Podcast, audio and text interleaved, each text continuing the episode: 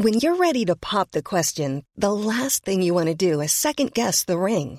At Bluenile.com, you can design a one of a kind ring with the ease and convenience of shopping online. Choose your diamond and setting. When you find the one, you'll get it delivered right to your door. Go to Bluenile.com and use promo code LISTEN to get $50 off your purchase of $500 or more. That's code LISTEN at Bluenile.com for $50 off your purchase.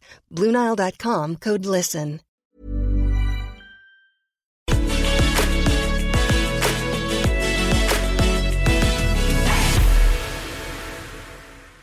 We've got a very, very, very important show today with two fantastic guests. Ru- Russia's criminal and brutal invasion of Ukraine continues with terrible humanitarian consequences. How badly is the war going, though, for Russia, for example? Is it possible for Russia to achieve long term war aims? What exactly are those long term war aims? But obviously, I'm very interested, and we're very interested in talking about the impact on the Ukrainian people and on Ukrainian society in the midst of this particularly brutal invasion by the Russian army. Now, later on the show, and I do think it's important we talk about this, I had some comments suggesting this is alarmism, trying to scare people. Why would we even bring this up? And it is not an issue I would like to talk about in the ideal world, which we do not exist in, which is the spectre of nuclear Armageddon. Now, that spectre was something which people became almost used to during the Cold War and during the Cuban Missile Crisis in the early 1960s. The world did come to the brink of a nuclear apocalypse, which could well have destroyed human civilization as you and I understand it. Now, Russia is armed with 7,000 nuclear warheads. The West itself obviously has a huge battery of nuclear arms. The, even the prospect, however small it may seem, of nuclear war, which is what a military conflagration between nuclear armed powers is likely to lead to, it is important to talk about it. What that actually means, what the risk is, but what that actually means. Lots of people, understandably, angry and traumatized by what they're seeing in terms of terrible atrocities being committed by Putin's army, want to do something, desperately want to do something. And indeed, Ukraine's president has called for a no fly zone in quite emotional terms, which we'll discuss. And given the plight of the Russia of the Ukrainian people, that's understandable. A lot of that discussion of a no fly zone amongst many people in the West doesn't seem to understand what a no fly zone is, which is a military enforcement of of of the skies over Ukraine, which means shooting down Russian planes, which of course means bringing the West into a war.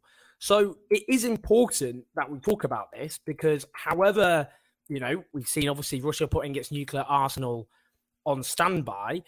Even that, just the prospect of that and what that actually means in practical terms is something we need to talk about. And we're joined later uh, by the brilliant uh, Beatrice Fihn of uh, the Nobel Prize winning, it should be said, international campaign to abolish nuclear weapons. And we're going to talk about that in detail. Now, before bringing our first guest, we're very lucky to have a Ukrainian social scientist, Volodymyr Ishchenko, who we've already spoken to on this show. Let's just have a little quick look at how things are going. Now, as I said, is this going particularly well for Russia? There has been huge resistance, not just obviously in military terms, but from the Ukrainian people more generally. Here's scenes from and I will keep mispronouncing things, so please do bear with me. I think it's Novopskov, and this is how uh, Ukrainians have met the occupying Russian army. Новопсков, русский мир прийшов. Новопсков встречає русский мир. Новопсковчани, скажіть, Україна! So you can see ordinary Ukrainian citizens facing off armed Russian soldiers. We've seen also scenes in Kherson of Ukrainians who are protesting as well.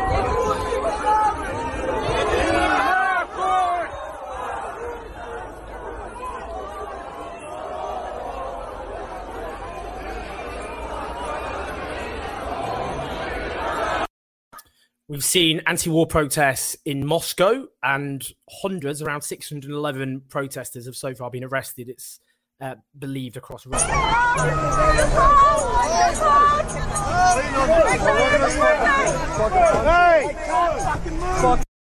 As you can see there, pretty brutal uh, tactics from the Russian police, and also as far away as the Siberian city of Irkutsk.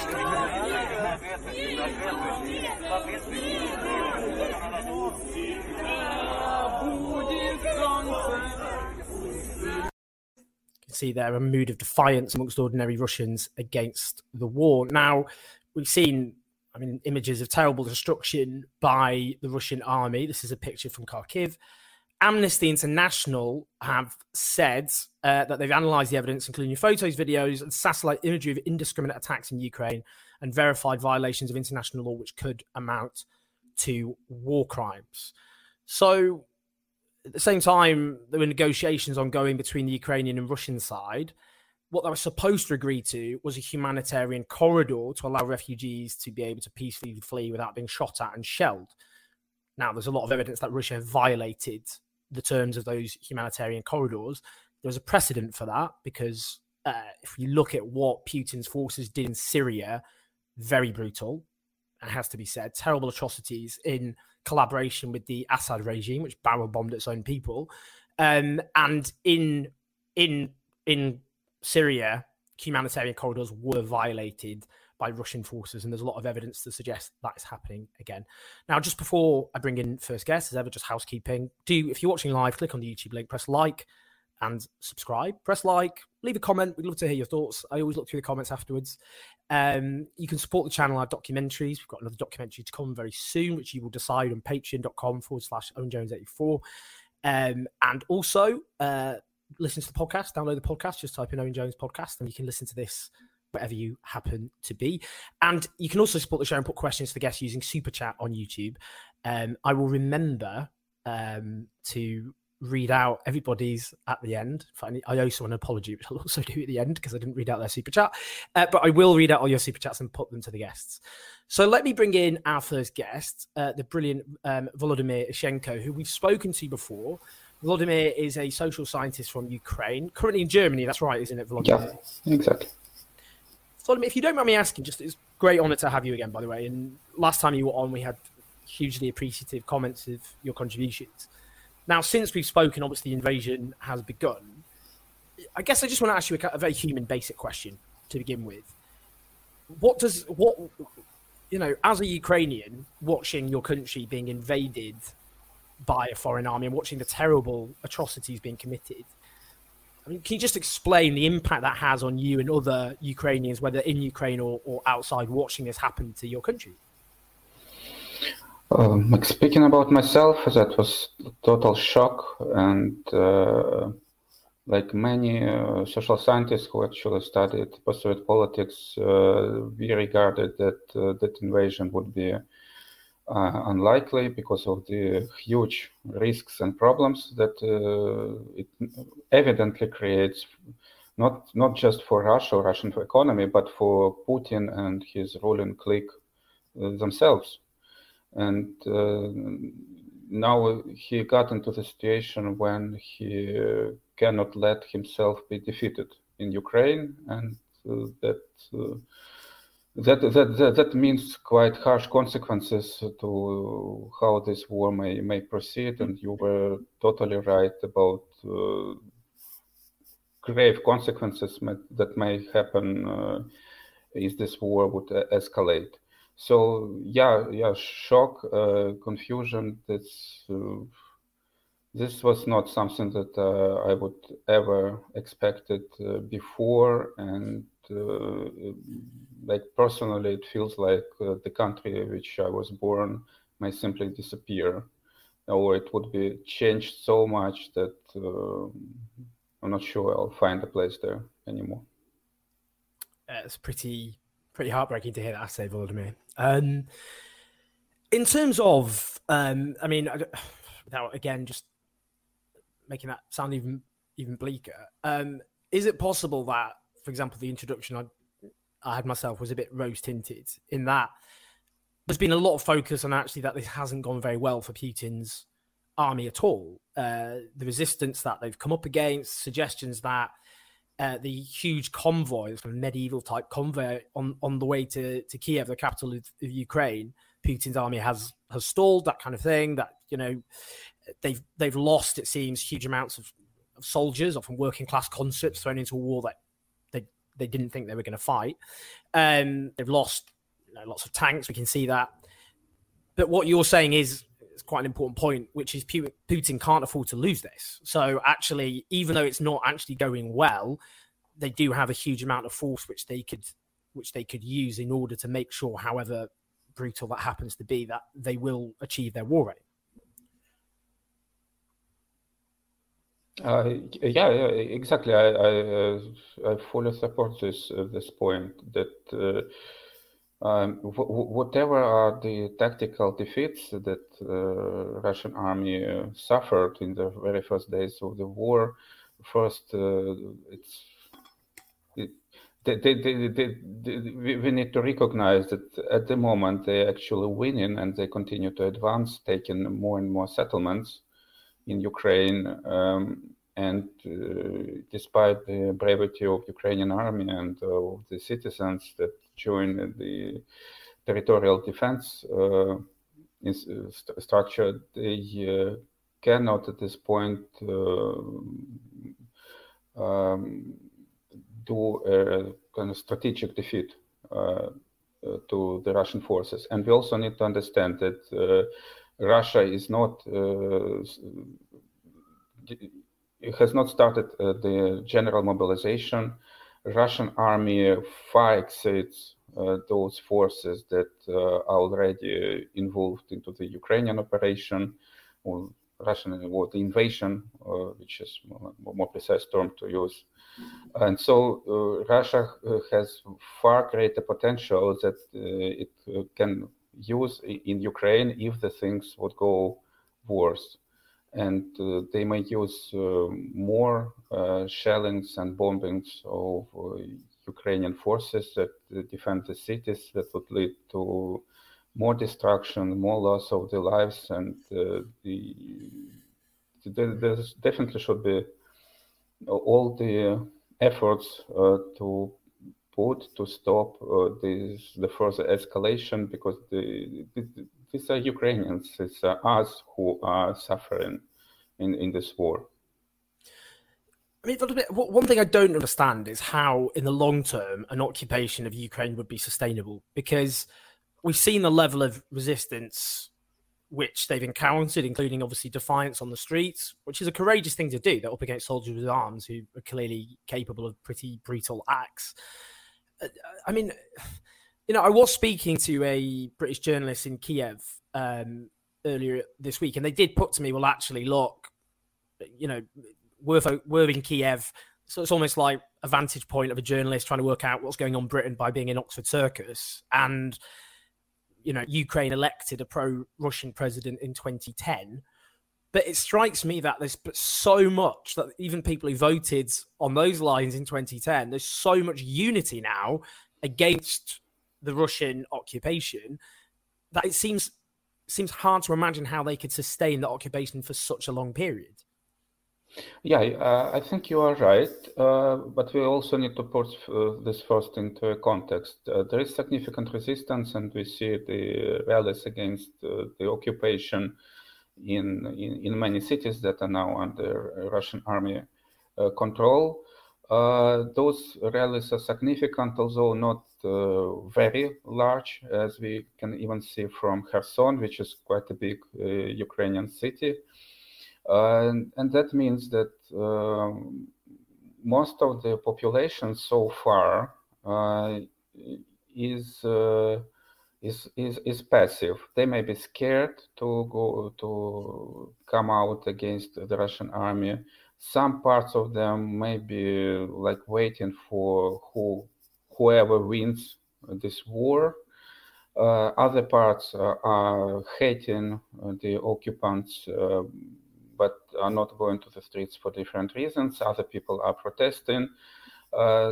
and we also need to recall that by this date, already 1.5 million people left Ukraine they were fleeing from Ukraine, and we, also know that uh, it's not allowed for the males uh, between 18 and 60 to leave Ukraine. They wouldn't be just uh, let out uh, through the through the borders. So it could be even more people, and uh, generally there are estimations uh, up to 10 million of the refugees that that might leave Ukraine. So, seeing this this big picture, the resistance does not become, become insignificant. However, uh, it, it, helps to understand that reactions of Ukrainians to this invasion are, are very different, and different people would uh, would behave uh, in a different way. Uh, that said, uh, if uh, Russians would occupy a large part of Ukraine, and even if they uh, install a kind of like pro-Russian puppet government in Kiev, uh, that government uh, would be seen as illegitimate and uh, it would have very little authority among the population. Uh, likely it would consist from the people from either the political emigres who fled uh, from Ukraine after the Euromaidan revolution, and that was something that the UK intelligence uh, uh, alleged when they published like a possible plan for a pro-Russian government, uh, consistent from the people like like uh, Mykola Azarov, uh, the former prime minister under Viktor Yanukovych presidency, and some some people from marginal political parties perhaps as well. Uh, they would have uh, little authority, and uh, it's even uh, difficult to see which uh, social group within Ukrainian society would win from this occupation and from the change of the regime. Uh, we also know that even even Crimea, which was annexed like without this horror which is going on in Ukraine right now, uh, and uh, despite the increase of wages and pensions, Crimea is still uh, on the level of the poorest regions in Russia. Uh, so it would require even more, like by the magnitude, by the magnitude of order, more resources to attempt improve the material standards in the occupied Ukraine if, if Russia would try to buy Ukrainians, and it's not clear whether they would get those uh, resources. That means uh, that uh, the pro-Russian government uh, would be would rely primarily on repression and coercion, and perhaps would be uh, one of the most repressive uh, regimes in the whole post-Soviet space.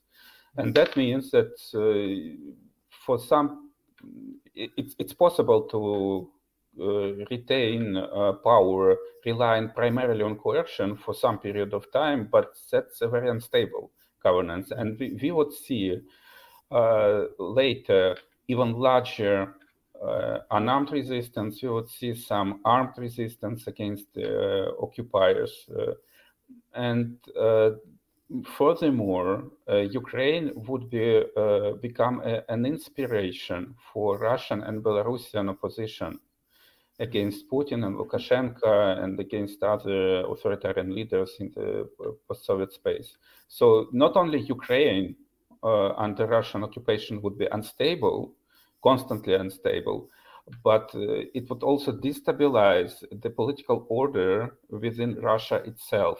And that's one of the reasons that, that, that uh, Putin bets quite a lot on this invasion. And we would need to see whether he would be even capable to retain power after this occupation.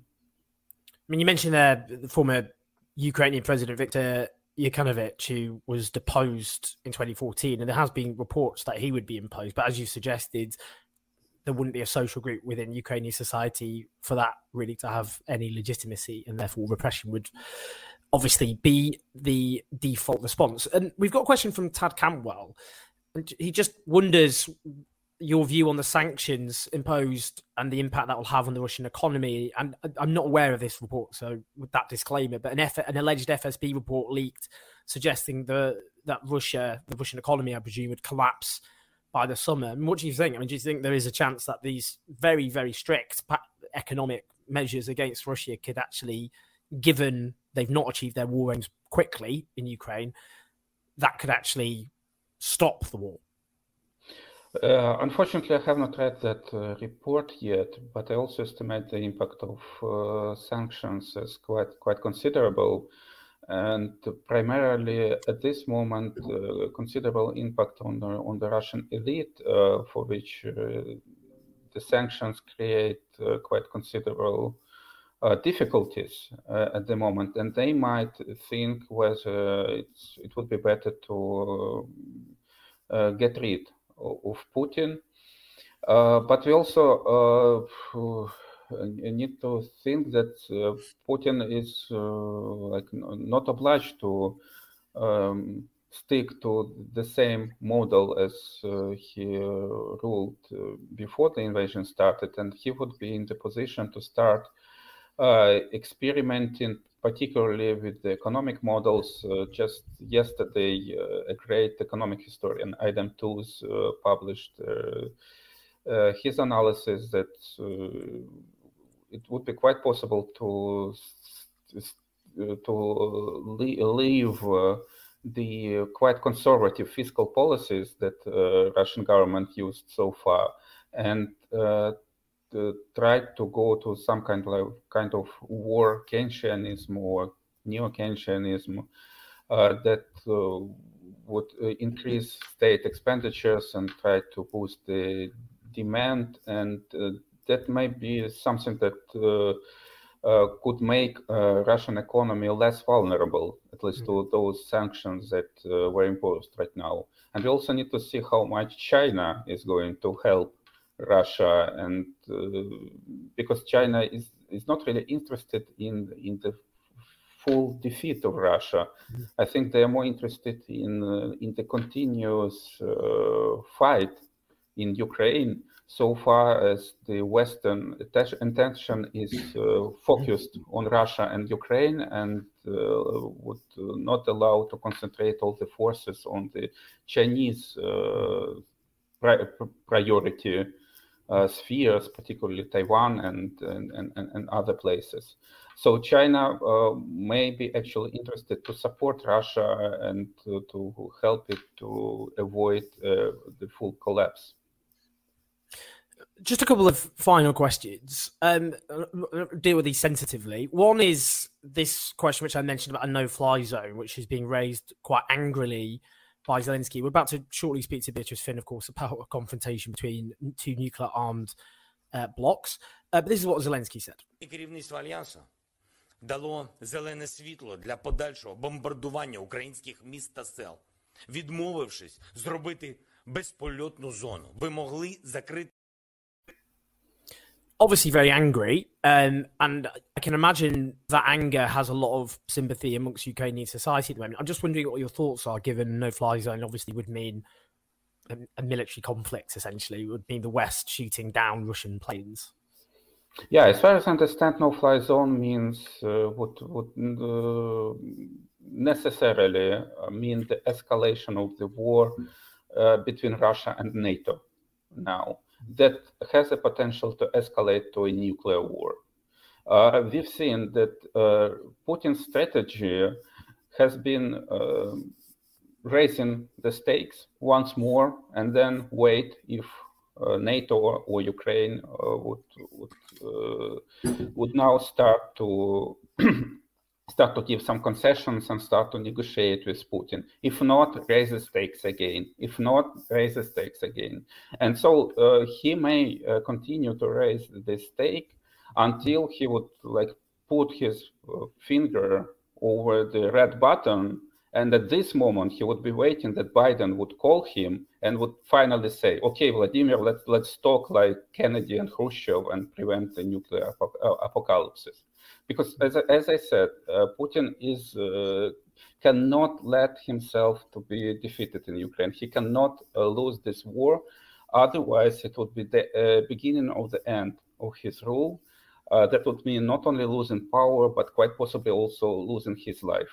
So he, if he, he is betting everything on this war, uh, he may uh, play with the red button uh, just for his own survival. And mm-hmm. that's, in my opinion, that just cancels all the talks about real no-fly zone. What mm-hmm. what the West could do and that could help Ukraine is to actively brokering some uh, compromise peace settlement between Ukraine and Russia because so far as the West is only uh, increasing the sanctions and sending weapons, which is uh, good for uh, for preventing Russia to stick yeah. to their initial uh, uh, unacceptable demands to Ukraine, and that make uh, kind of like uh, decrease the level of their claims for Ukraine and make them more cooperative in the negotiations. But uh, if it's if if there is no active brokerage for the uh, compromise peace, peace settlement, that means that uh, the West is actually interested in the prolonging this war for for forever, creating from Ukraine and Afghanistan for Russia. And mm-hmm. maybe Russians would be even defeated in this new Afghanistan, as they were defeated in, in the original mm-hmm. Afghanistan. Mm-hmm. Like likewise, as the US were defeated there. Mm-hmm. Uh, but uh, it would be uh, not not so uh, bad for Russia, but much worse for actually for Ukrainians. There would be hundreds of thousands, maybe even millions lives uh, killed in this in this war. Many of Ukrainian cities destroyed. Ukrainian economy completely bombed down to like the Stone Age, and uh, that's not the price I think that uh, is uh, uh worth to pay for this mm-hmm. war. Just like finally, before we move on to Beatrice, I just wanted to put this to you because it keeps coming up, and, and I want to handle it sensitively because just I mean, I spoke about this briefly with you last time, actually. Now, obviously, Russia's stated claim of denazification is a lie. And obviously, the president of Ukraine is himself Jewish. His relatives died in the Holocaust. There has been obviously discussion of far right elements within the Ukrainian uh, military. Um, and I'm just going to bring this up because th- this is something which has been circulated on social media. And it was, people were quite shocked by it. And this is a mayor of a town who is well, a Nazi. Let me just bring up this clip. Artem, can you tell us what happened when Russian troops came into your office? Uh, they were demanding I recognize their authority and allow them to patrol the streets, de-arm those who have weapons, and detain those who resist. In the end, I told them, just as Ukrainian soldiers told a Russian warship, go f- yourself. So behind him is blurred out is a portrait of Stepan Bandera, who was a famous, infamous Nazi collaborator who is complicit actually in the gen- genocide of, of, the Jews. Um, I mean, he was here. We go. This is Jerusalem Post. Local Jews in shock after Ukrainian city of Konotop elects neo-Nazi mayor. Uh, he drives around in a car bearing the number 1488, a numer- numer- numerological, can't say that word, reference to the phrases "We must secure the existence of our people and future for white citizens," and Heil Hitler. So I suppose people look at that and go, "How how big a problem or an issue is that? There's the Azov brigade, and people alarmed as well because the Ukrainian special forces official Twitter feed put out a picture of bullets being greased with pig fat to shoot at Chechen Muslim soldiers. Twitter removed that tweet on the basis it violated the terms of hateful conduct. So I guess people, th- my interest is in how marginal are those because people see that and obviously feel a lot of anxiety. Uh, look, uh, I'm, I'm probably one of the last people uh, in, uh, in, in, in this discussion about Ukrainian far right who would uh, underestimate the the danger and the significance in the pre-invasion uh, Ukrainian politics.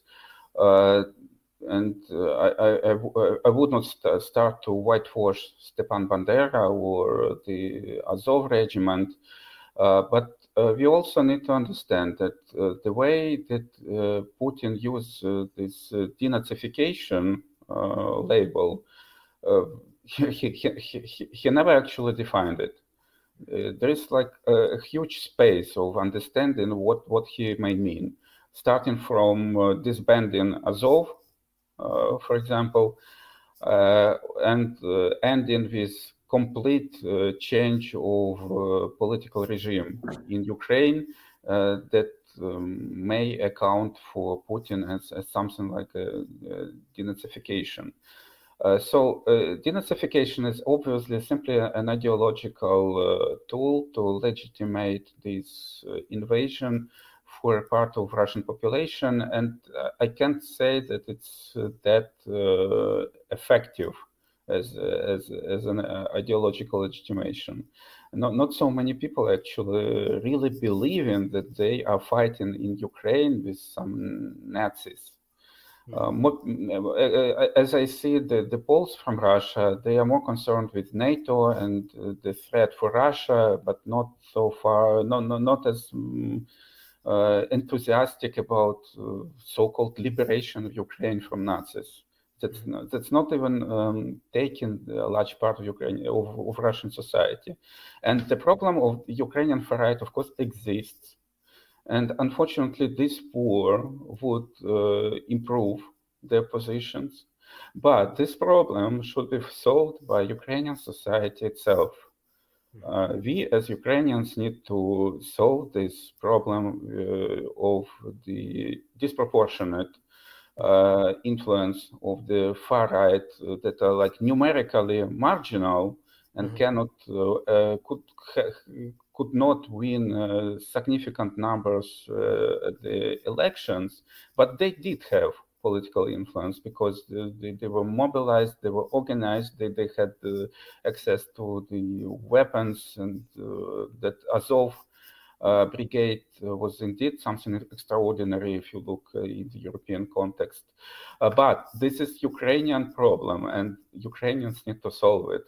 And uh, of course, the uh, recognition of this problem is is uh, is the first thing that is required now, and the recognition of the problem from the West as well.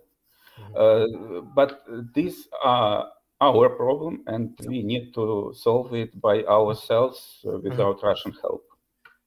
Amen. And and it should be said for those who don't know, in the last Ukrainian elections, the far right parties were battered. They got very weak results.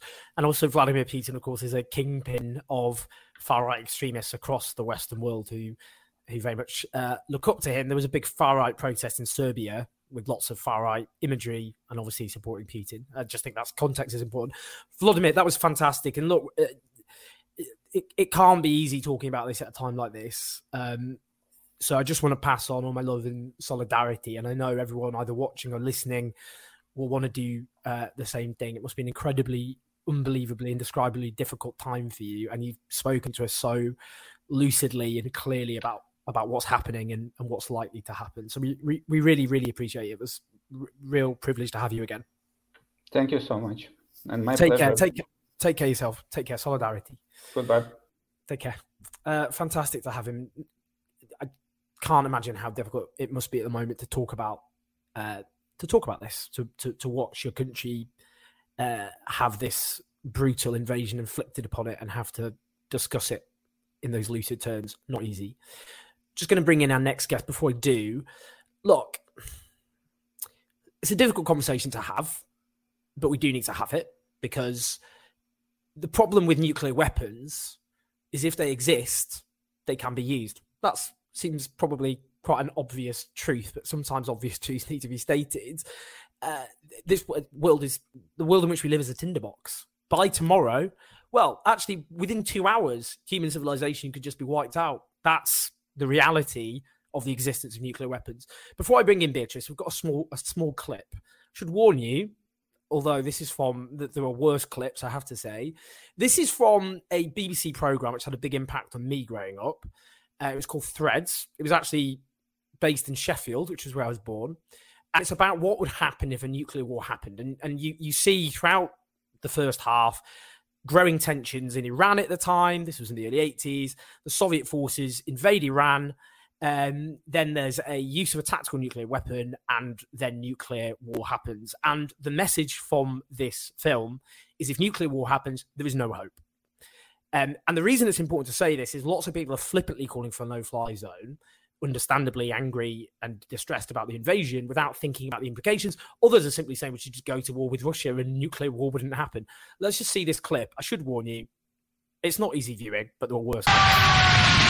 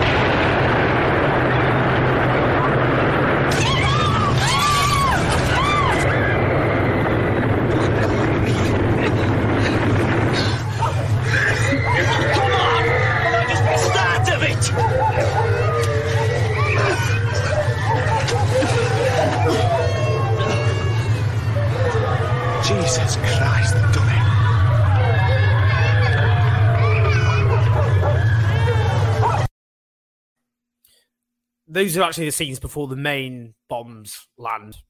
Um, if you're going to watch Threads, which I think everybody should, do it in an afternoon. Don't watch it at night and go for a walk afterwards. Um, let me bring in the brilliant Beatrice Fihn. We're so sorry, Beatrice. We kept you waiting for so long, which I'm hugely apologetic about. Uh, we're so, so lucky to have you. Now, uh, Beatrice Fihn is the executive director uh, of the international campaign to abolish nuclear weapons, which was the Nobel Prize winner in 2017. Hello, good to see you.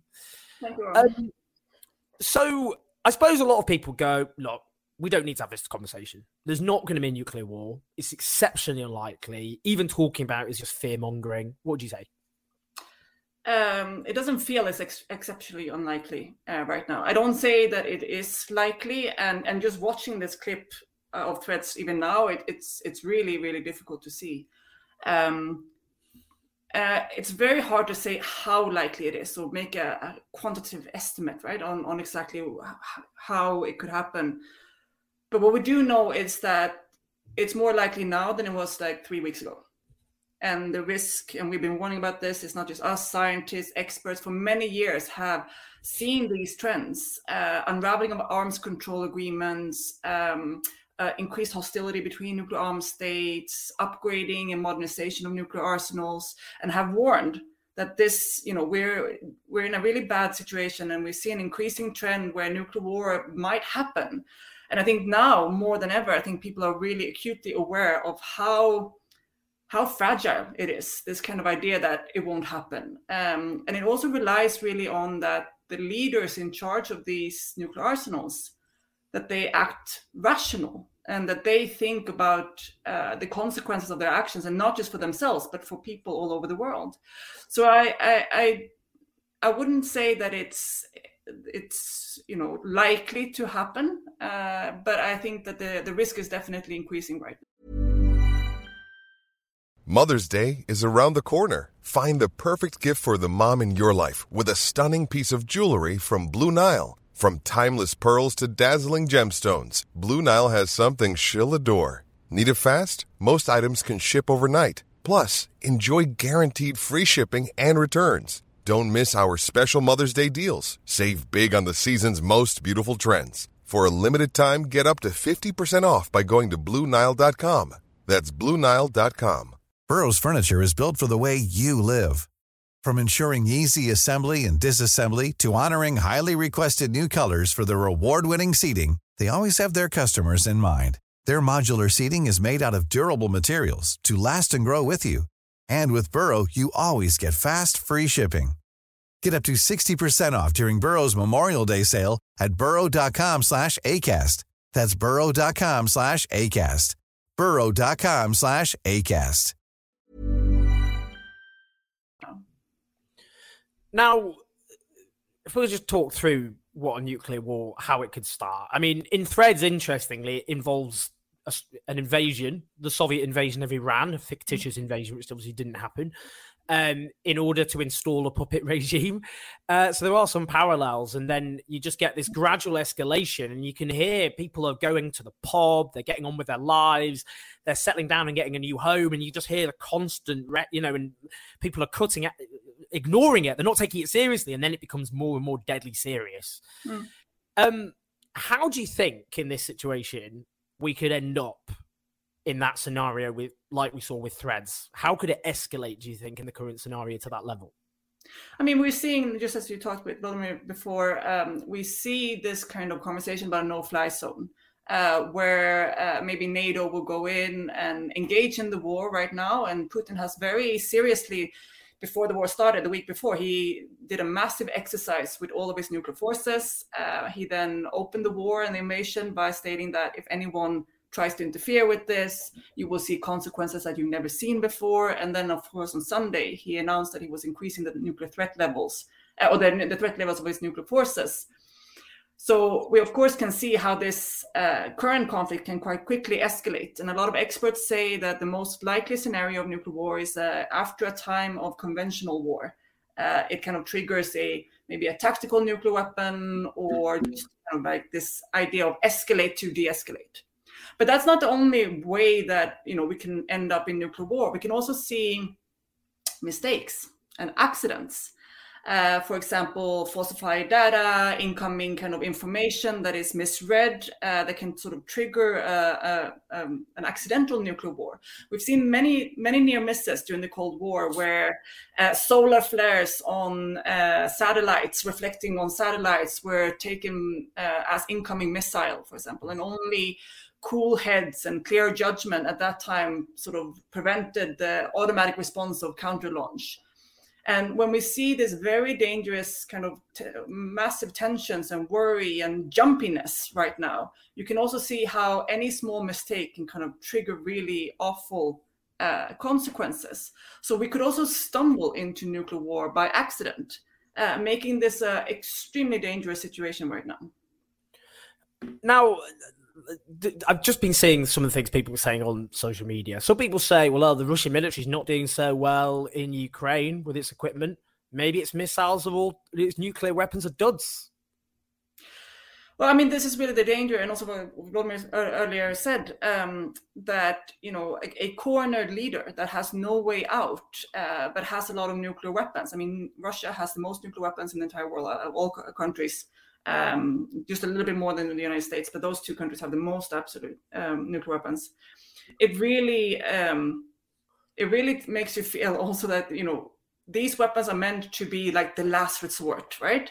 But last resort for who? For a dictator's personal survival. Uh, and I think that that's really, really um, a, a big worry right now that we don't know if he will take rational decisions. I mean, I don't think that there's any rational decisions regarding nuclear weapons, but to see a person very cornered like that with maybe no kind of um, uh, way out. But in, on the other hand, also the the war is continuing uh, without nuclear weapons, and I think that this justification of having nuclear weapons that it somehow keeps peace and security, creates stability, has really gone out of the window right now. We can see how nuclear weapons are not used to protect Russia uh, but that he's using his nuclear weapons to basically tell everyone to back off, stay out, let me invade Ukraine and do whatever I want to Ukrainian people.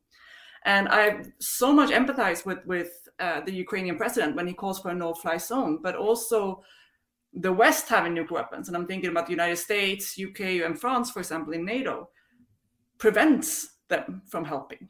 Uh, and it, it really triggers these enormous questions that there are no good answers. Like how many Ukrainians would have to die before we risk starting a nuclear war? I mean, obviously, nothing justifies, you know, starting a nuclear war. Like, but how, how are we just going to be able to watch? So, these nuclear weapons clearly do not create stability and peace. Uh, it doesn't create any sort of balance right now. It just leaves Ukraine completely on its own. Uh, and I think that's that's really a, a, consequence of nuclear weapons. You have to say when there are various people on social media, and they'll say if you oppose a no-fly zone on the basis it could lead to a military conflict, nuclear war, that that's sacrificing Ukraine. But of course, in the event of nuclear war, Ukraine would be sacrificed in the most literal sense, along with the northern hemisphere.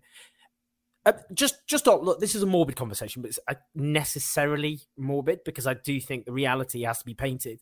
Threads was very effective because it mm-hmm. made people It a lot of people, I think, think of nuclear war and they imagine kind of wandering around a slightly broken up urban landscape, um, and they haven't really thought through the reality.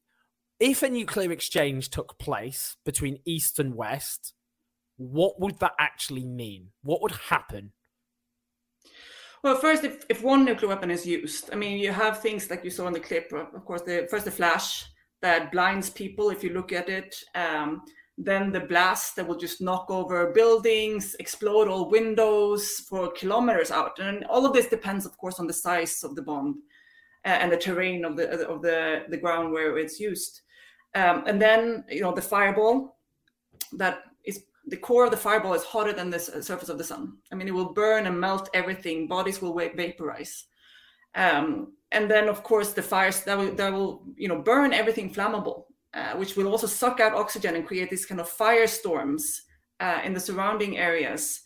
And then, of course, the radiation that will fall down on, on people who have survived the initial attack, uh, meaning that it's um, anything from a few hours until, you know, decades later, you can still uh, feel the consequences and, and die from the consequences.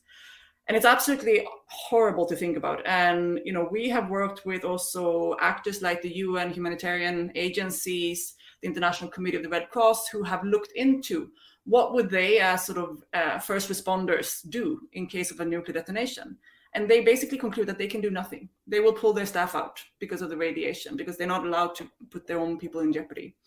And there will be no sort of hospitals able to treat patients. There will be no doctors that will be able to help uh, no blood transfusions no burn but not enough burn beds in the entire world to just kind of deal with the impact of just one nuclear detonation.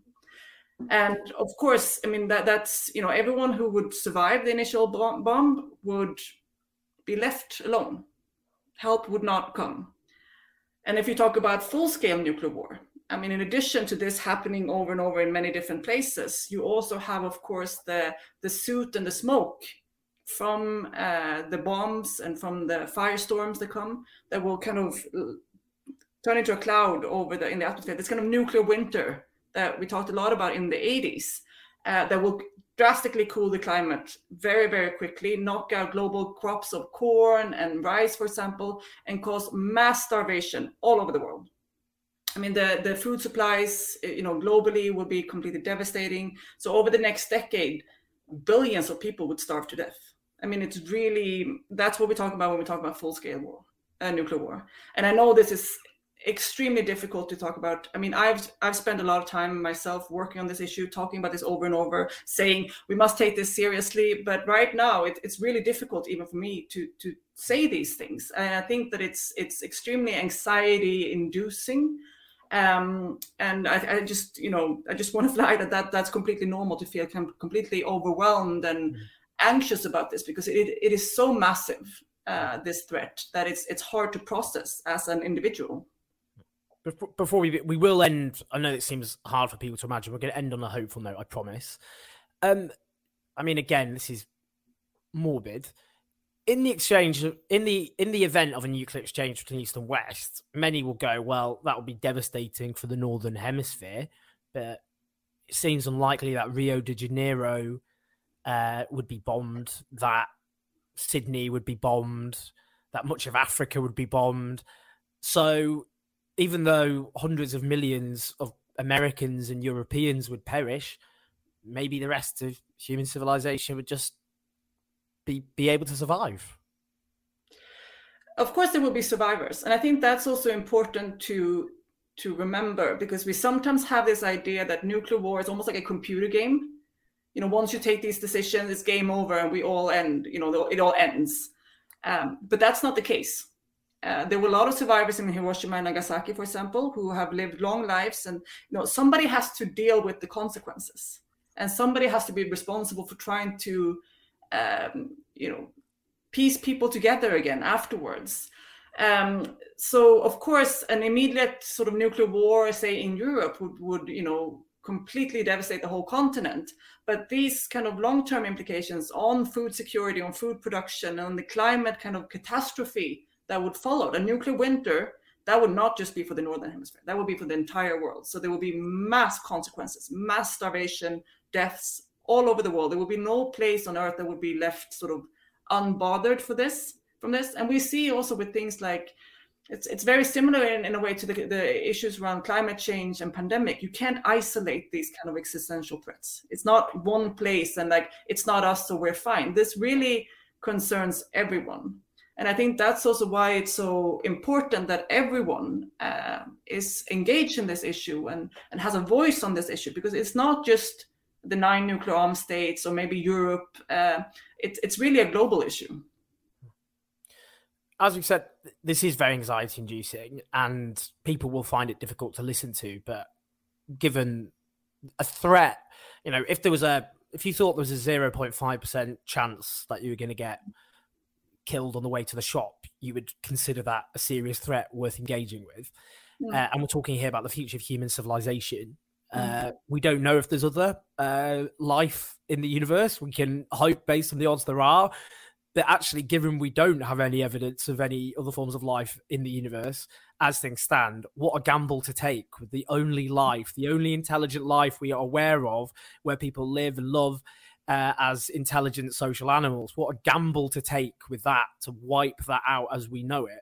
Mm. In terms of what people can do, because people think about this and they just want to push it out of their mind, they don't want to think about it, they feel helpless, they feel impotent, they're upset and angry about the invasion of Ukraine, but obviously they see this threat of nuclear war. What can people do? What can people who are worried about this huge existential menace, which would be the death of all of us as we know it, what can they do? Well, I mean, first of all, it's it's important. Like, if you feel sort of super anxious at the moment and really worried, uh, I've had so many phone calls and messages this last week about people sort of, I'm terrified, like I can't sleep.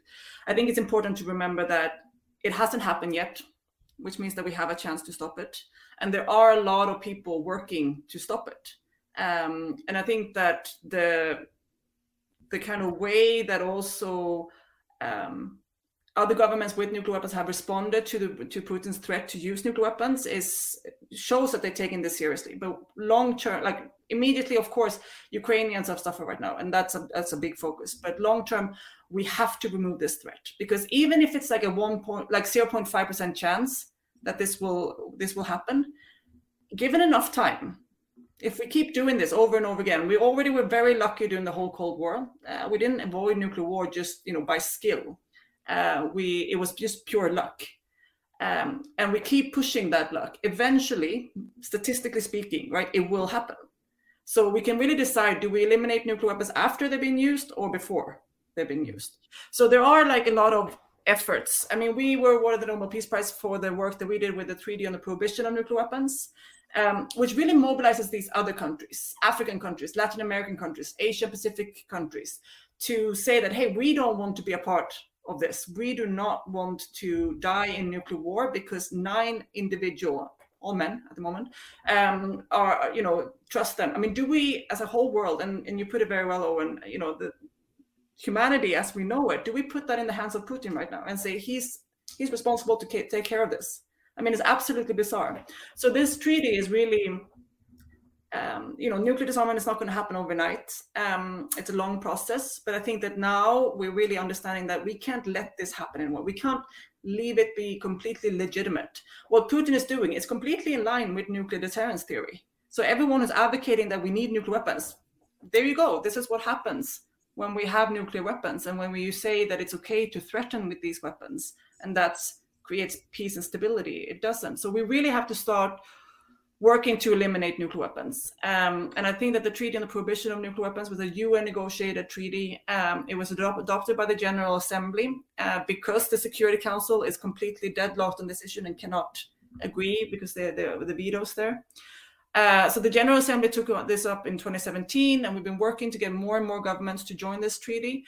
Um, we, we need people to speak out. Uh, we need governments to get to the table. Um, I think that there's, of course, you know, really devastating scenario now, right now, but I can't see how Putin um, can come back into the international community and continue like before. So of course we don't know what's going to happen with this war. It might be massive, you know, devastating impact, maybe nuclear war. But if we're not, if we're not, uh, if we manage to survive this crisis, I think there's an opportunity to get nuclear armed states to the table to negotiate this. And we should use the treaty on the prohibition of nuclear weapons. Organizations like ICAN, the International Campaign to Abolish Nuclear Weapons, we're, we're not starting from scratch. So if people are worried and just starting to think about this right now, you know, there are organizations like ours.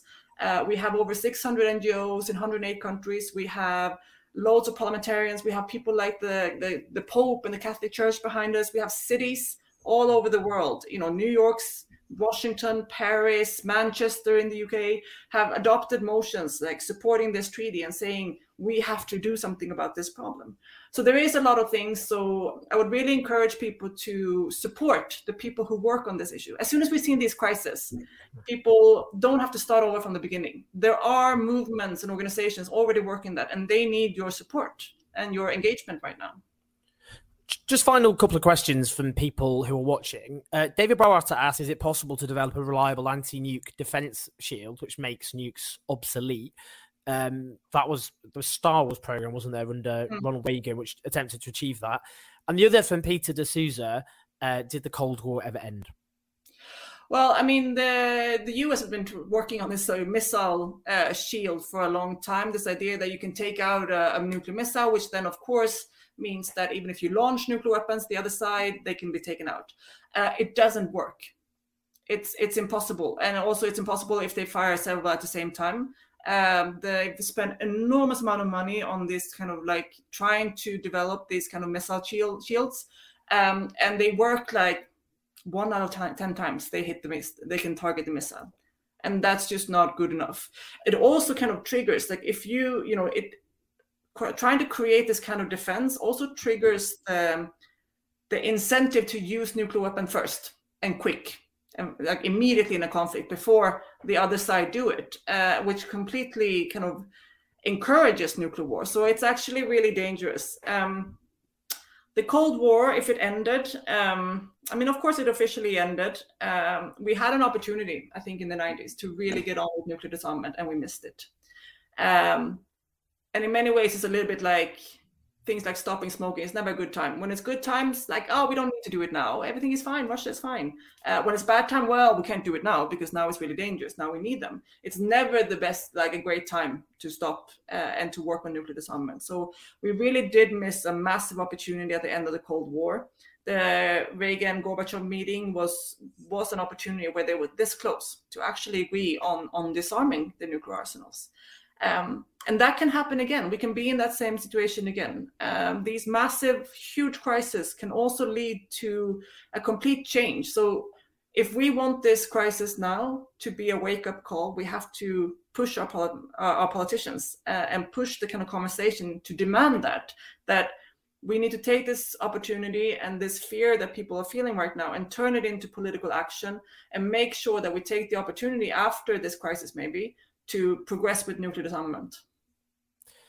Beatrice, it's been such an honor to have you. And just so anyone who's either watching or listening on the podcast uh, who wants to support the international campaign to abolish nuclear weapons, we've got a link here, which I think we're going to flash up on the screen. Here we go. So if you go to www.icanw.org forward slash join, uh, then you can support the brilliant efforts of what is a Nobel uh, Peace Prize winning uh, organization, which very courageously fights. Uh, quite an important fight, I would say, for the mm. continued existence of human civilization. I think it's important to say this because, I mean, you know, some, you know, when we discuss is, you know, what we're looking at is a brutal and criminal invasion of Ukraine mm. in which civilians are being massacred by Putin's forces. Um, and when I've and you know those of us who've argued, for example, against a no-fly zone, which in practice means a shooting mili- Russian military planes out the sky zone. Uh, no, this is kind of you an apologist for Putin when Actually, it's just being an apologist for the continued existence of of humanity as a species. It's the most precious thing we have, the the life that we we we all have on Earth, and we do have the power to obliterate it in a very very very short space of time. And I don't think people have really often appreciated that, which is why talking to you and having it spelled out in what many people will find pretty gruesome and macabre terms, mm. that is the reality we would face if this crisis escalates to that point and people do need to be aware of that because that risk does exist. It always exists, but it becomes more acute at a time like this. So we need to discuss it, even if people find that upsetting. So thank you so, so much, Beatrice. Honestly, it's been such an honor. And I hope people will do all they can to support your brilliant organization in its uh, sterling efforts. And people, if they're watching, they can see the link. But we will also, I'll include the link in the podcast description so people can click there as well. So lots of love. Take, take care of yourself. And thanks so much for your time. Thank you brilliant stuff. Not um, not uplifting stuff. Um, we'd love, of course, to talk about far more optimistic uh, events, but unfortunately, we have to deal with the material that we have, and that material is pretty grim. Um, but organizations like that do do brilliant work. So if you can support them, please do. Um, just going to quickly go through some of the super chats. Um, Peter, I'm going to thank everyone as well. Peter O'Donovan, thank you. If he goes for Poland, and gets close to India by annexing Central Asia, we have problems. Yeah, I, I do think we need. Look, I think I think we need to talk obviously about Putin's invasion in the terms it deserves, which is a criminal and barbaric uh, invasion um, of a country which does not want to be dominated and subjugated by Russia. Obviously, I don't think, for example, India is plausibly under threat from from Russia. I do I do think it's important to put things in in in proportion and and just be. I mean, they're struggling in Ukraine. If we're going to be honest, like the resistance they're facing in Ukraine is bad enough. I don't think they have the capability or capacity to attack Poland at all. Um, that obviously would be a NATO country, uh, uh, you know, and that would invoke Article the, the, relevant is it Article 13? I always forget. I think it's Article 13, which would require everybody else to, to take that as an, an attack on all NATO member states. Um, historically, Poland, of course, has suffered domination by the Russian Empire, and then obviously in the Soviet Union as part of the Warsaw Pact. I I don't think that's plausible, to be honest. I think what's happening here is bad enough, and we should put that in proportion. You know, there's been some comparisons people keep making with the Nazis. I do think that's problematic to be to be honest. Um, it, you know, it strikes me at times like this that the only historical reference point people can often fall upon is the Nazis and the beginning of second the Second World War. Um, and I think that's problematic in lots of ways. In and talking about this doesn't deflect from the seriousness of this invasion or the brutality of Putin's regime but this isn't the Nazis. The Nazis were a genocidal totalitarian regime with a coherent genocidal ideology with which Hitler expounded in very brutal and not very subtle terms in Mein Kampf in the mid 1920s after he attempted um, a the beer ha- the beer house putsch, um, beer hall putsch, sorry, um, and Putin is more in the tradition of a greater Russian chauvinist. He runs a kleptocratic gangster authoritarian regime of a sort which is not uncommon in history, if we're going to be honest. And for example, I criticized Garry Kasparov, which some people thought was outrageous. How dare I disagree with a world chess champion? I mean, I'm not disputing. Obviously, he's a clever man, certainly very good at chess. Um, he said that World War Three has already begun. World War Three hasn't begun. And the reason I think it's important to say that is the people saying World War Three has begun are saying it because they're they're arguing for military intervention. They're saying war's already here anyway, so actually we should respond accordingly. Um, which obviously would lead to a nuclear apocalypse. So I don't obviously agree with that for pretty fundamental reasons, like the existence of human civilization.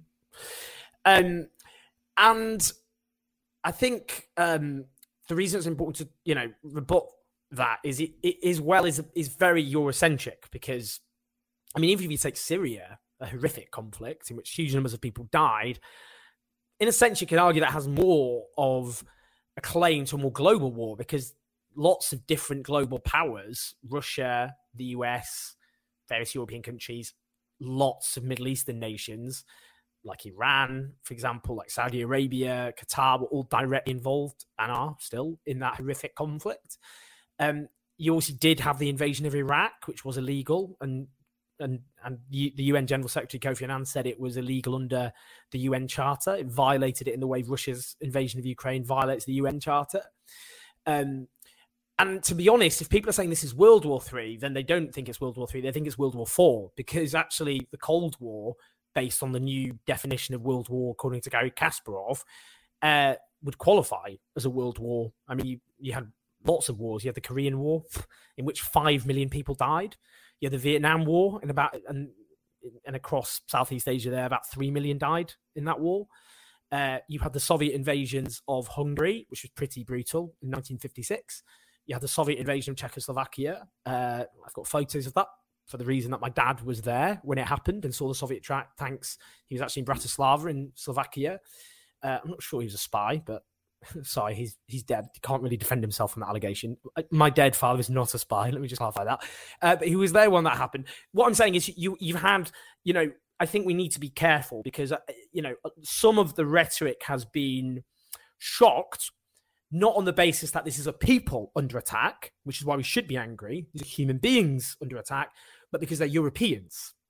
And some of the commentary, people have just said the quiet part out loud. You've had various people saying, you know, this is shocking because it's Europe. This is shocking because they're Europeans. This is shocking because they're people who look like us and live like us, as one general said.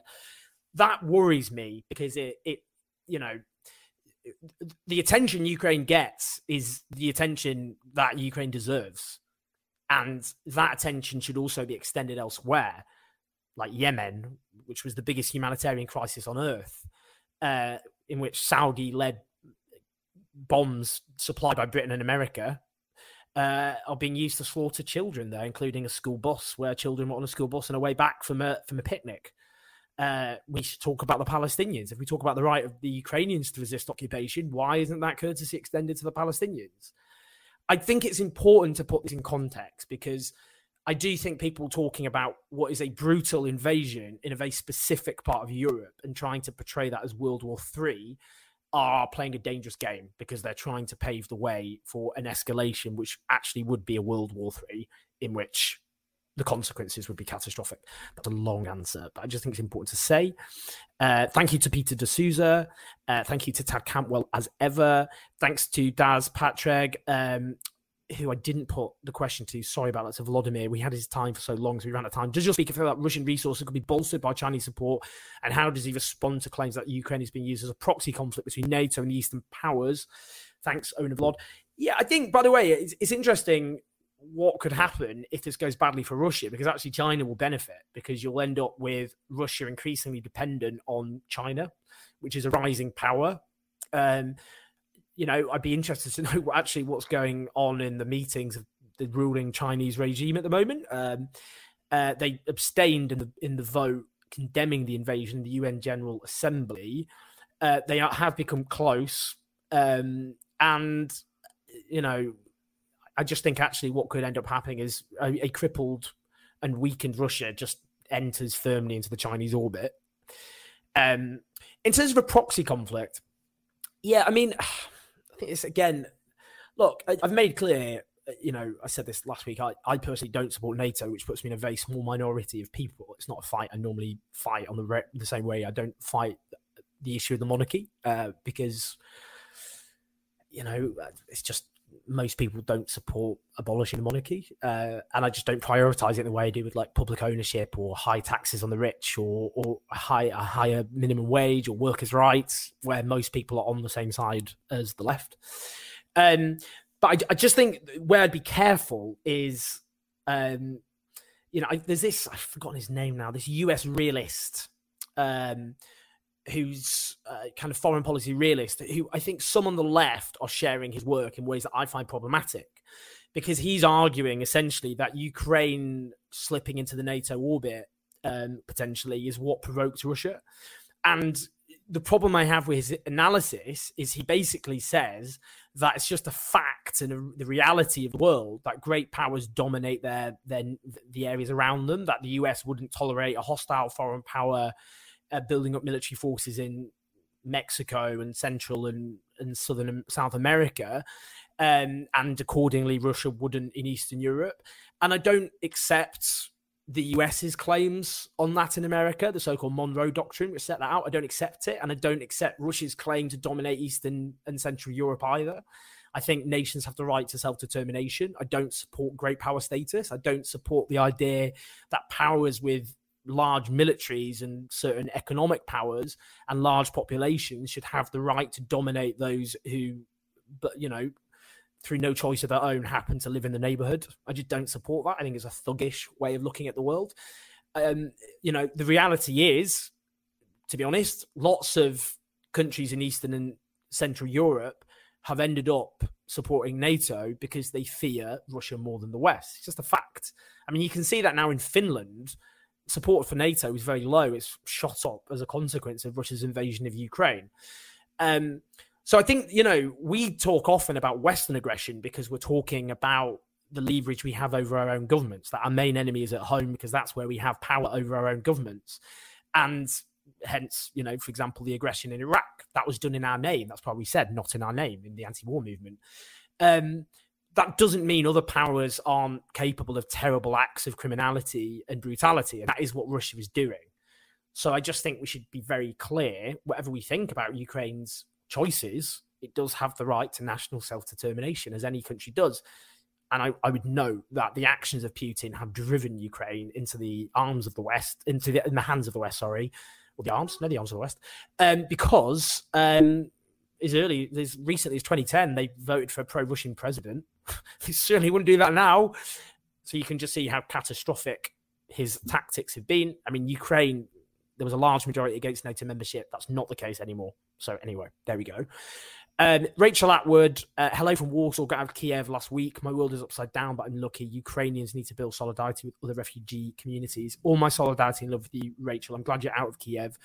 Um, and I'm glad the refugees who've managed to get out of Kiev are also out of Kiev.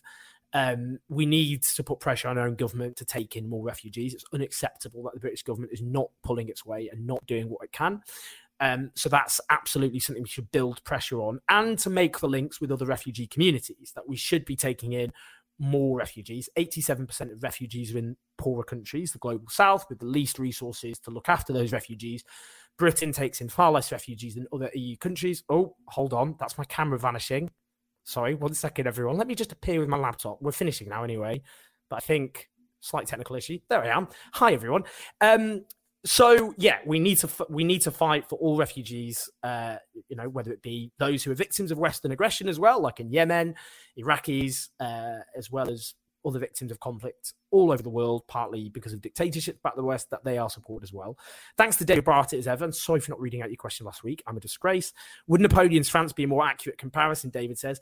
I think we should look back, to be honest, at greater Russian chauvinists, Tsarist Russia, that kind of thing those are the sorts of precedents. Um, people say he's a neo-Soviet trying to build up the Soviet Union. That's not. That's ahistorical. He hates the Soviet Union. He's made that clear. His speech defines himself against the Soviet Union. Putin once said, "He who um, doesn't miss the Soviet Union has no heart. He wants to rebuild the Soviet Union has no brain." He's not. So he misses the Russian dominance, but he doesn't miss what the Soviet Union was, which he thought bred weakness and so on. Kieran Buckley, I think it's likely Russia will eventually capture Ukraine, but I don't know if they would be able to hold on to the country very long. I agree with you, Kieran. I just don't see how a country with so much opposition to Russian dominance would be, you know, how that's sustainable. We've seen the huge levels of resistance already. I suppose my worry is if I look at Chechnya, uh, two wars were used to devastate that country, razed Grozny, the capital, to the ground. Chechnya has been subjugated, and indeed, Chechen militias are being used against the people of Ukraine. So we'll see about that. Uh, Tad Campbell again. Uh, in my opinion, civilization is just the ability for someone to exert monopoly power for its peoples and create space for ideas and industry to advance. It never lasts forever. Cheery, thanks, Tads. Cheers. Well, that's that's our Sunday afternoons complete. Um, cheers, everyone. Not a not not a cheery program. Um, and it was important to talk about this, though. I'm glad we have. Thanks, everyone, for your comments. Uh, we've got lots to come. We'll have lots more coverage of the crisis, including more brilliant speakers Uh, do support us on patreon.com forward slash Owen Jones 84. I'm not going to mention my booking because it's winding everyone up, I think, but I haven't finished it yet and therefore can will be able to soon dedicate more time to this video channel, which it deserves. Thanks to your support and the team. Um, and uh, do listen to us on the podcast. And I'll be here live next Sunday. Uh, have a great week, everyone. Take care. Look after yourselves. Lots of love. Solidarity. See ya. Please support this channel for independent thought, discussion of the most important issues that we face.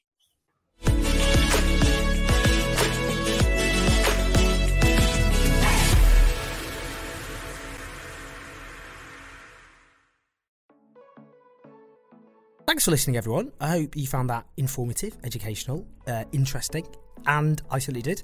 Uh, do support us on Patreon to keep the show on the road, uh, forward slash Owen Jones 84.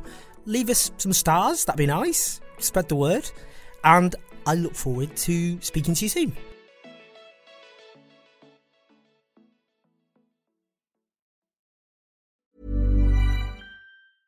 Even when we're on a budget, we still deserve nice things. Quince is a place to scoop up stunning high end goods for 50 to 80% less than similar brands. They have buttery soft cashmere sweaters starting at $50, luxurious Italian leather bags, and so much more. Plus, Quince only works with factories that use safe, ethical, and responsible manufacturing. Get the high-end goods you'll love without the high price tag with Quince. Go to quince.com/style for free shipping and 365-day returns.